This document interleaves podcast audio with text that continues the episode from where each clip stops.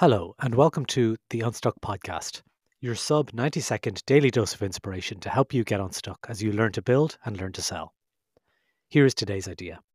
Have a listen, then think about how you can apply this idea in your business today. Copy comes last. In sales and marketing, it's easy to get lost in the excitement of crafting persuasive copy.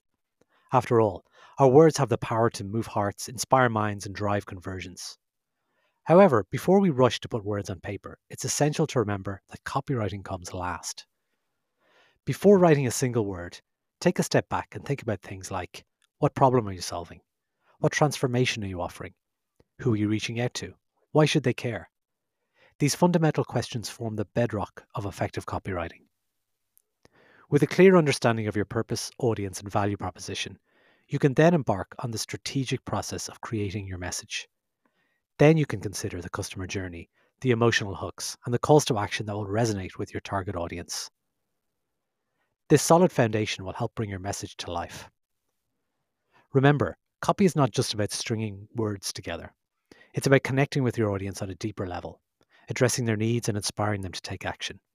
And that process always starts with a deep understanding of what you're offering and who you're offering it to. So, how can you make sure that copy comes last today?